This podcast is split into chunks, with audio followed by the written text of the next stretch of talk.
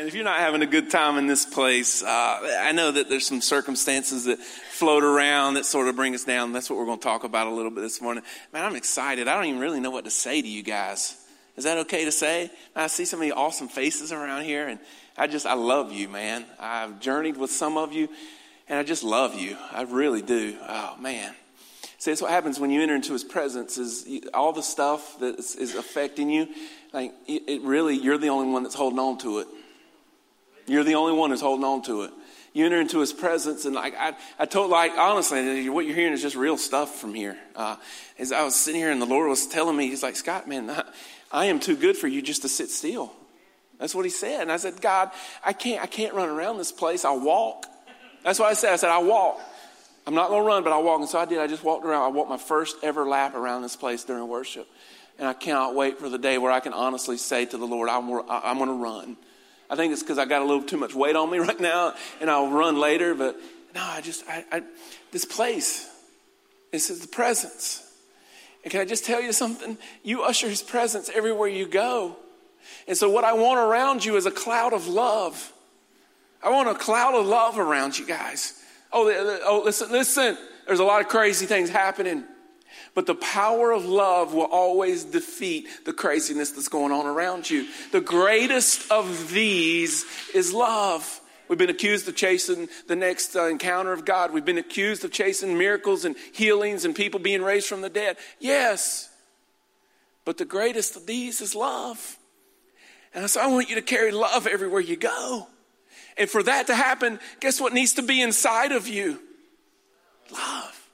You need to know what that is. And see, we're so focused on all of the things that are external that we're missing out on the fact that the creator of the universe is literally in the same room that you're in right now, and some of us miss it. And we leave this place more bitter and confused and angry than we actually came into it. You cannot enter into the presence of the Father and leave the same way. So I was going to preach from Jeremiah chapter 1. This is a little different this morning. Here's where the Lord's taking me Jeremiah chapter 1. Old Testament, Jeremiah chapter 1 is where we're going to spend the next few minutes this morning. It's going to be interactive. Not needing you to say and me talk, but I need you to like listen to what the Father is saying to you. On the screen is going to be this process because of two months now I've been trying to like dig deep and like figure out like God, what is it exactly that you have done to me?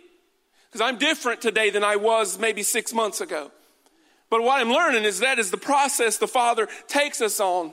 Is that when we truly surrender and say, God, I, I can't do this thing in the flesh anymore. You see, what happens is you come to a point, and some of you have been there, and some of you are there, and some of you are going there, and you don't even know it yet. But you come to a place where you literally loathe your flesh. You hate yourself, like you hate who you really are.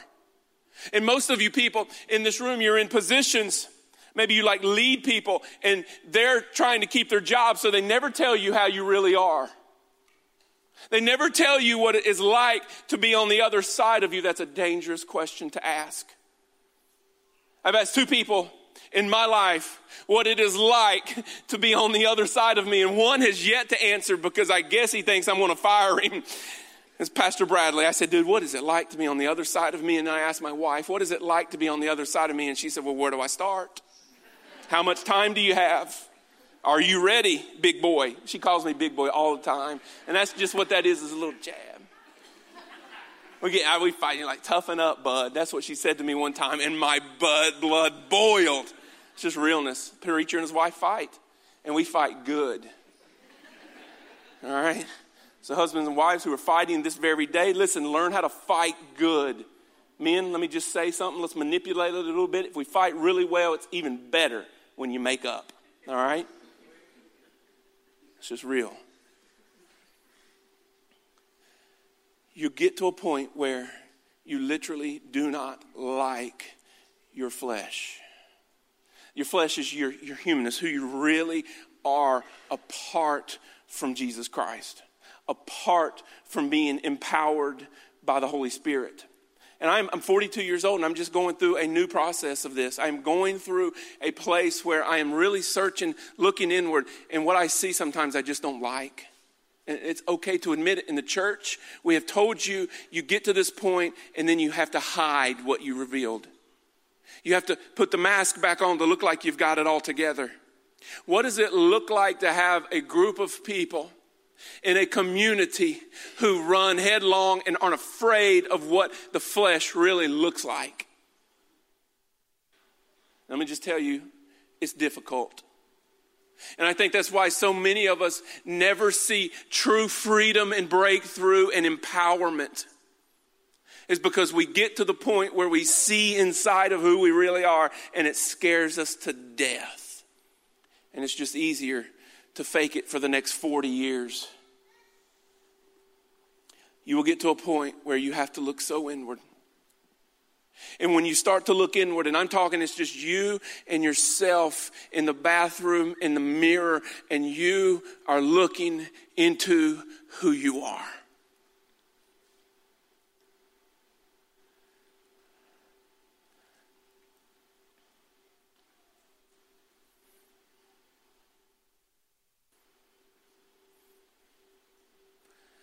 Some of that just scares some of us to death right now in Jeremiah chapter 1, the Lord comes to Jeremiah. He's a young man. And he says, Hey, Jeremiah, you're going to do all these things, and I'm with you. And I was going to sort of teach on these, like several of those verses, but I just want to, I think, need to hang right here for the time period this morning. Listen, you see all this. Go back to the screen that has all this, this process that, and listen, I'm trying to go through. This is not the gospel, even though the gospel is in it. This is not for everyone, although I think it can fit your life into some degree.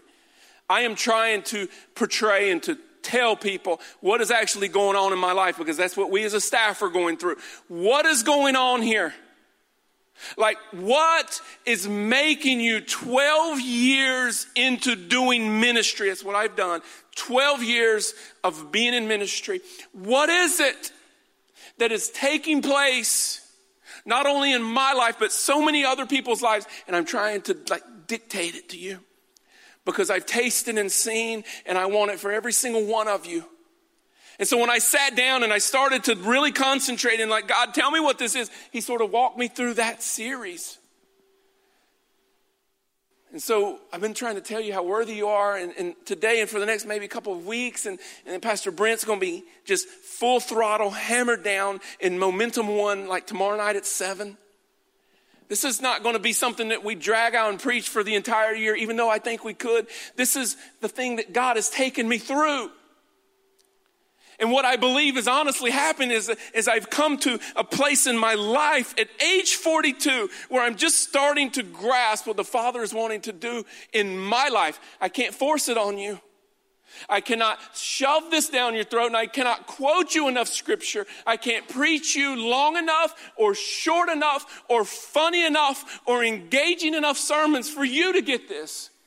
The only way this comes about in your life is if you say, Hey, God, I can't stand who I am in the flesh. I'm tired of wreaking havoc everywhere I go. God, I need some newness in this life.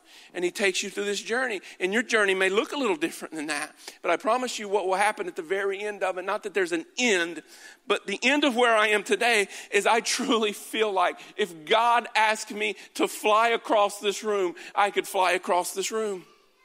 That would be weird, wouldn't it? But in my heart, that's how confident I am. Not in myself. Listen, I've looked in the mirror. I've had the hardship. I have seen how sickening I am in my flesh. But on the other side of that is I just know how good God is. And so this is where He's taking me. And your identity is where we struggle.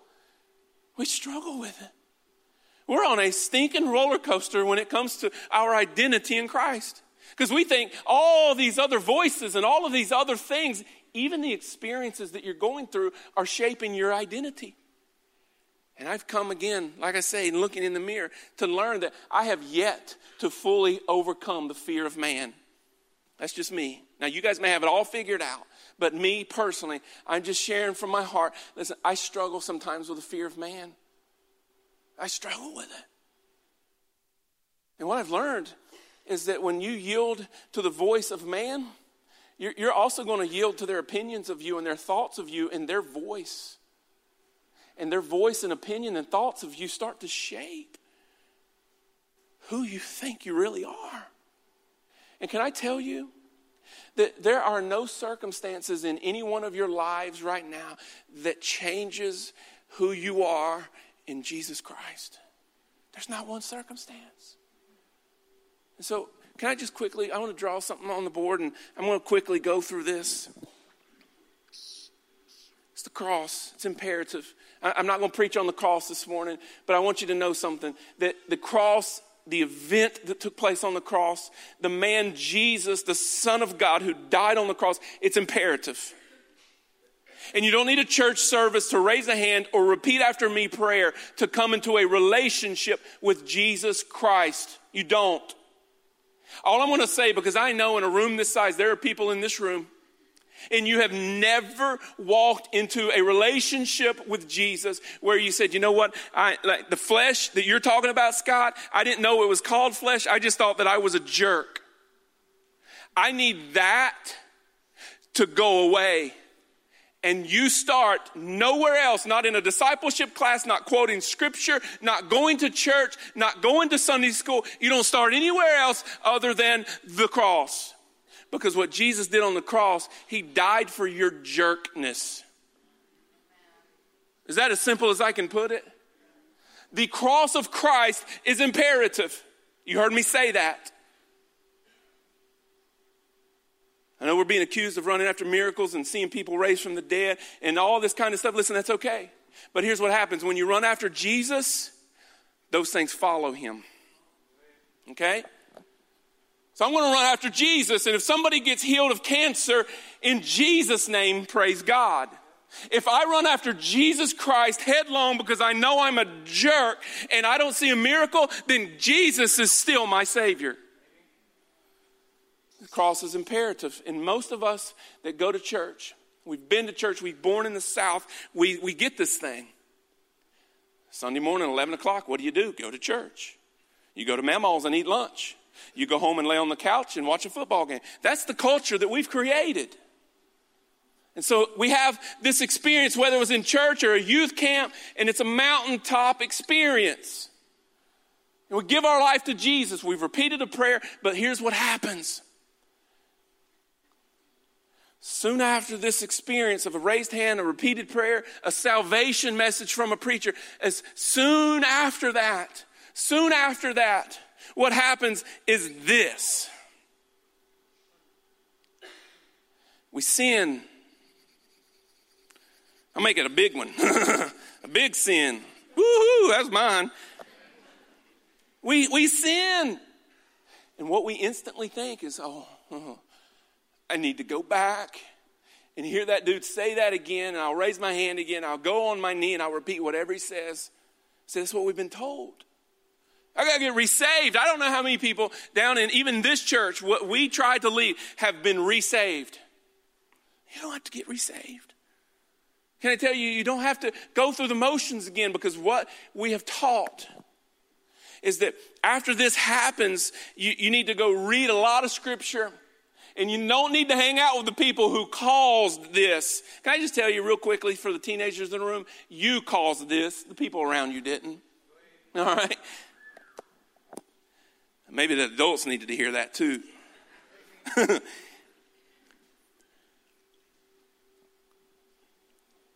start to learn our identity in Christ. We, we, we start to know that we're forgiven and we're free. But then we, we sin and this happens, and it not only makes us as people feel just down and beat up, but we start to view our identity that way. I'm a loser. I'm a failure. This wasn't real. My God must not have saved me. And so we start allowing, how crazy is this mindset that we start allowing our sinfulness to dictate who we are?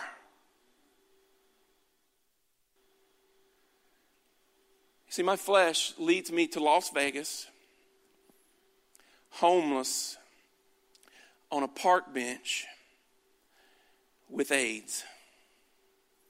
That's my flesh. Do you think that identifies me today? No. No. I could probably stop right here and just say, this right here, for too long has caused us to run and hide from the Father.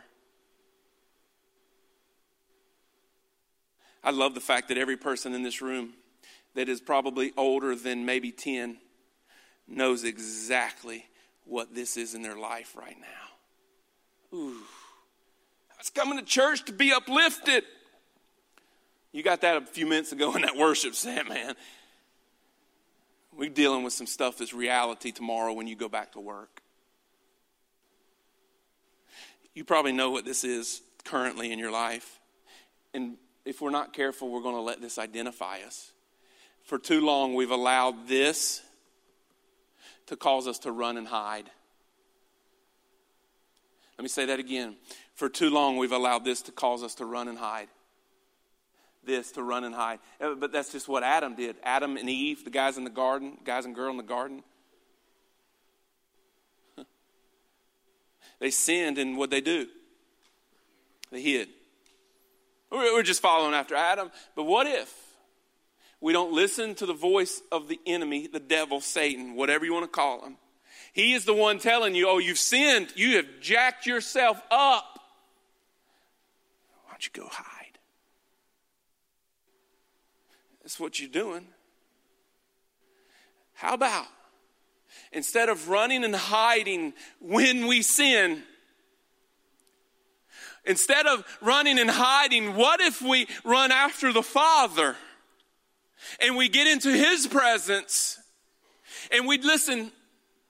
We don't have to beg him to forgive us, but we understand what was done on the cross and we say, God, thank you so much for being my Savior. You see, Satan wants you to be separated from God by sin. The Father sent Jesus Christ to the cross so that you could be brought close to Him even when you are a jerk. And so, we're identified by this, man. No wonder culture looks like it does today. Mm. No wonder Christians aren't changing every ounce of area their foot touches because this is what we believe. So, what happens is we have to do something about it. And so, here's what we do. So, we do really good for like three days.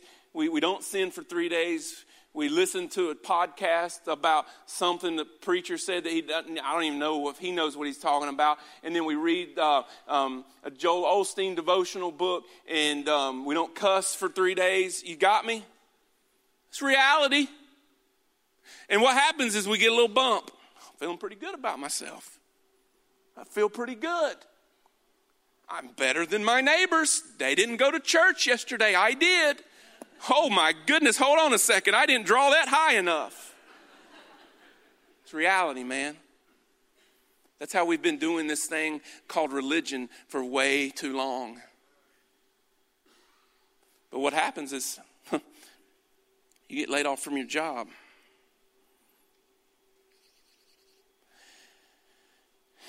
Somebody tells you something encouraging. Cancer Doctor's report's not as bad as you thought. Untimely death. Until the point where you die. I preach your funeral, put some flowers around, and you go to heaven. Is that pretty accurate? See, that's not the way God intended this thing to be. now I read scripture and I see all of that through it. I'm not, I don't have time this morning to go all through Jeremiah chapter 1. I'm going to trust that you're going to do that and, and you're going to see things where God is pouring worth into Jeremiah. He is pouring identity into Jeremiah. He is reassuring Jeremiah of his calling. He is equipping Jeremiah. Can I just tell you, these points right here, These low points of hurt, pain, sin, and destruction, and you name it, are not low points of your life. They do not shape your identity. If you are looking at this from an earthly perspective, if you are under the influence of your flesh, then you are seeing these as low, devastating points in your life. What if, under the influence of the Holy Spirit, listen, there's no way ifs, ands, or buts. You are either under the influence of your flesh or you are under the influence of the Holy Spirit. There is no in between. And if you are looking at this through fleshly eyes, no wonder you're in the shape that you're in. But if you, under the influence of the Holy Spirit, can see this as God is seeing this, these are not low points, these are equipping points. We'll get to that in a couple of weeks. Listen, I was called into ministry. I knew my calling. God started to do things in my life. He gave me a church. I was so on fire. I said, God, I got to do something. He allowed me to go pastor a church in 2005. I had never preached a sermon before in my life, but I knew what God had called me to do. So I said, Yes, I've just tried to get in the habit of that. And in 2005, He sent me to this place out in the middle of nowhere.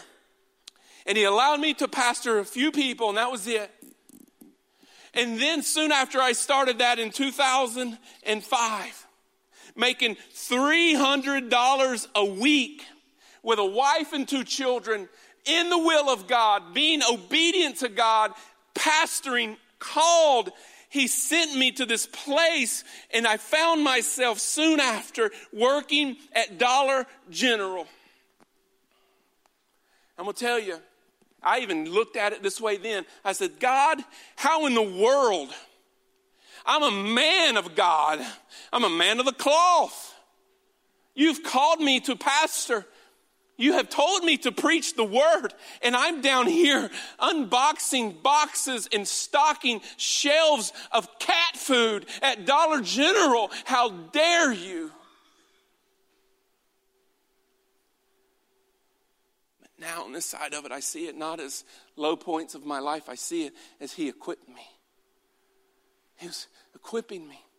And I've kept, and I don't know where it is, I'm trying to find it. I have kept the little yellow box cutter that was on a little cord. You pull it like that. It's awesome. It attached on my belt, almost like a fanny pack, but a, uh, it was. A, I just cut those boxes and put the cat food out. God was equipping me. Listen, I didn't get my identity from working at Dollar General. And I want to tell you, I don't get my identity as pastoring Hope City. Listen to this. There are no temporary events that can touch an eternal promise. You hear that? I don't care I do care. I don't listen, I don't, but I don't care the fact that you're not being defined by this in your life. Because the eternal promise is this hey, listen, you're a princess. Do you know that? And you're a princess. And you are a princess. And it's not because you girls are, are beautiful. And it's not because you've got it all together. And it's not because you are just the greatest behaving little girls around. The only reason that you're a princess is because your father is a king. You hear me? And so, I, I, I'm a prince, not because of this wonderful church that I love, but because my dad's a king. And so, no matter what externally is happening to you, your identity is not being affected.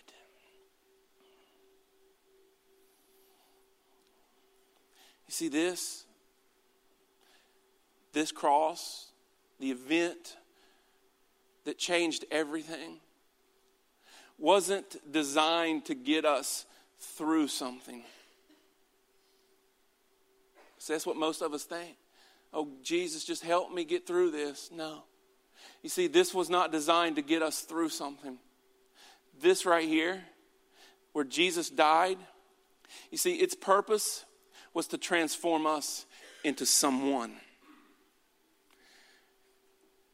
And I know that we're just in the early beginning stages of this thing. And there's many more classroom settings, there's many more conversations to be had, not just from the stage, but in your car ride on the way home. And here's what I want you to talk about. You see, he came to Jeremiah, and Jeremiah did just like us. He said, No, God, I'm too young. And God said, No, don't say that.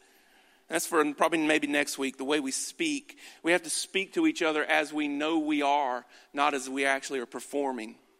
Okay? Does that make sense? I, I, cannot speak to you on your performance. I have to speak to you as I know you are. I told a funny story, and this just give me a couple minutes. I, um, a friend of ours um, was at dinner last night telling us the story of their son whose tooth fell out. Not a whole tooth, not just the tooth that you put under your mattress or your bed. That'd be weird. Tooth fairy couldn't get it under the mattress, but under the whole root. The whole root came out, attached to the tooth and all, and and and he just put it in his pocket and went about his day.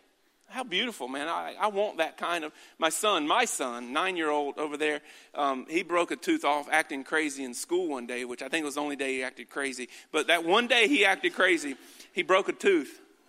His teacher's actually here, and she's like, um, I'm speaking as he is, not as he performs. All right, we're all going to get that.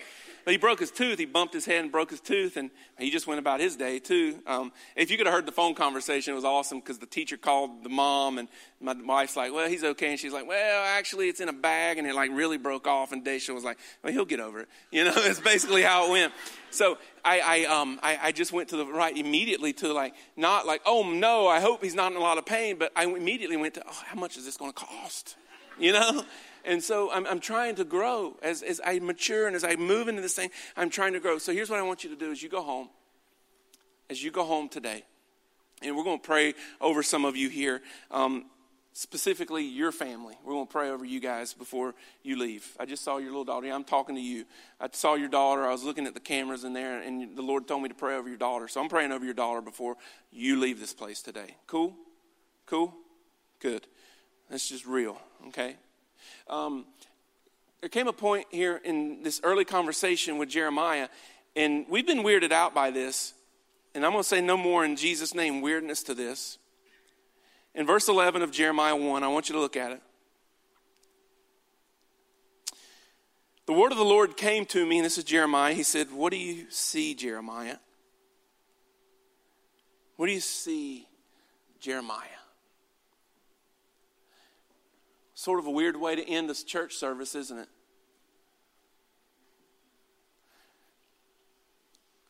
What do you see, Scott? And I'm going to tell you right now, I know that there's some neurons and protons firing, and your brain is working. And immediately, some of you started to answer that question about yourself. And I'm just going to go ahead and tell you when you look inside of who you really are, Holy Spirit is going to allow you to see who you really are. But He is so good that He is not going to have you believing that's who you are.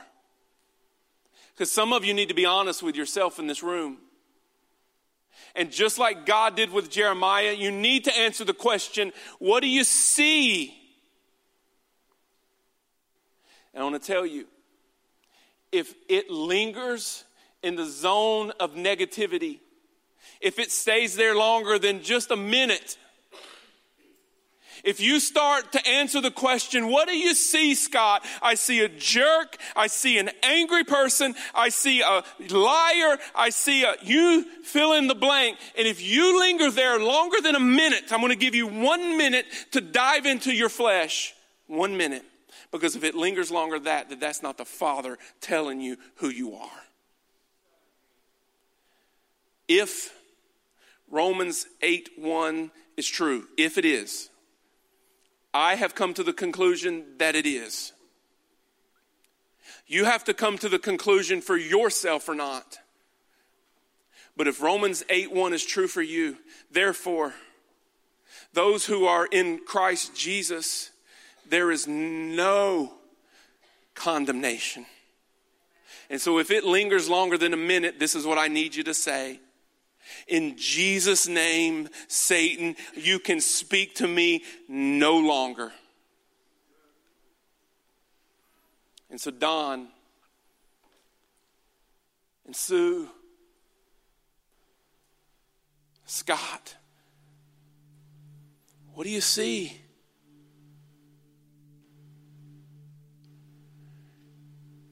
Here's what you're going to hear I see you as perfect. I know that's hard for some of you. I see you as perfect. And I see you as loved. Hey, I, I don't see the things that you've been defining yourself by. I don't see how those people that mistreated you when you were younger, I don't see you as that.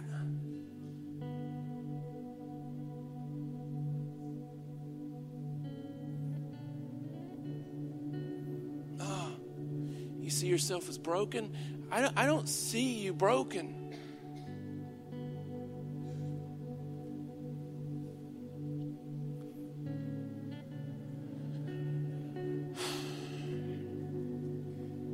I want my daughter. She's 13. I need her to know this.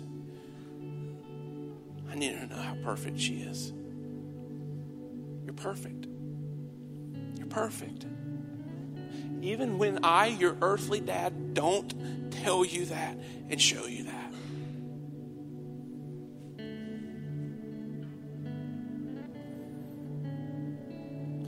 You see, the Father sees you as He knows you to be.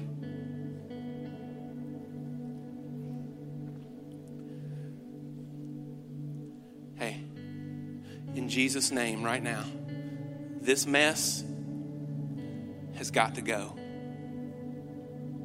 This mess has to go.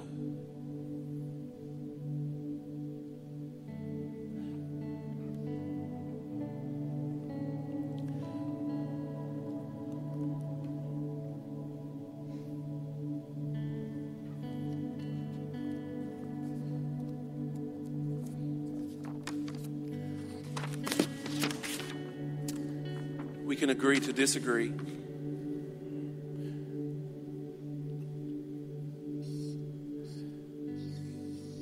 The cross is imperative.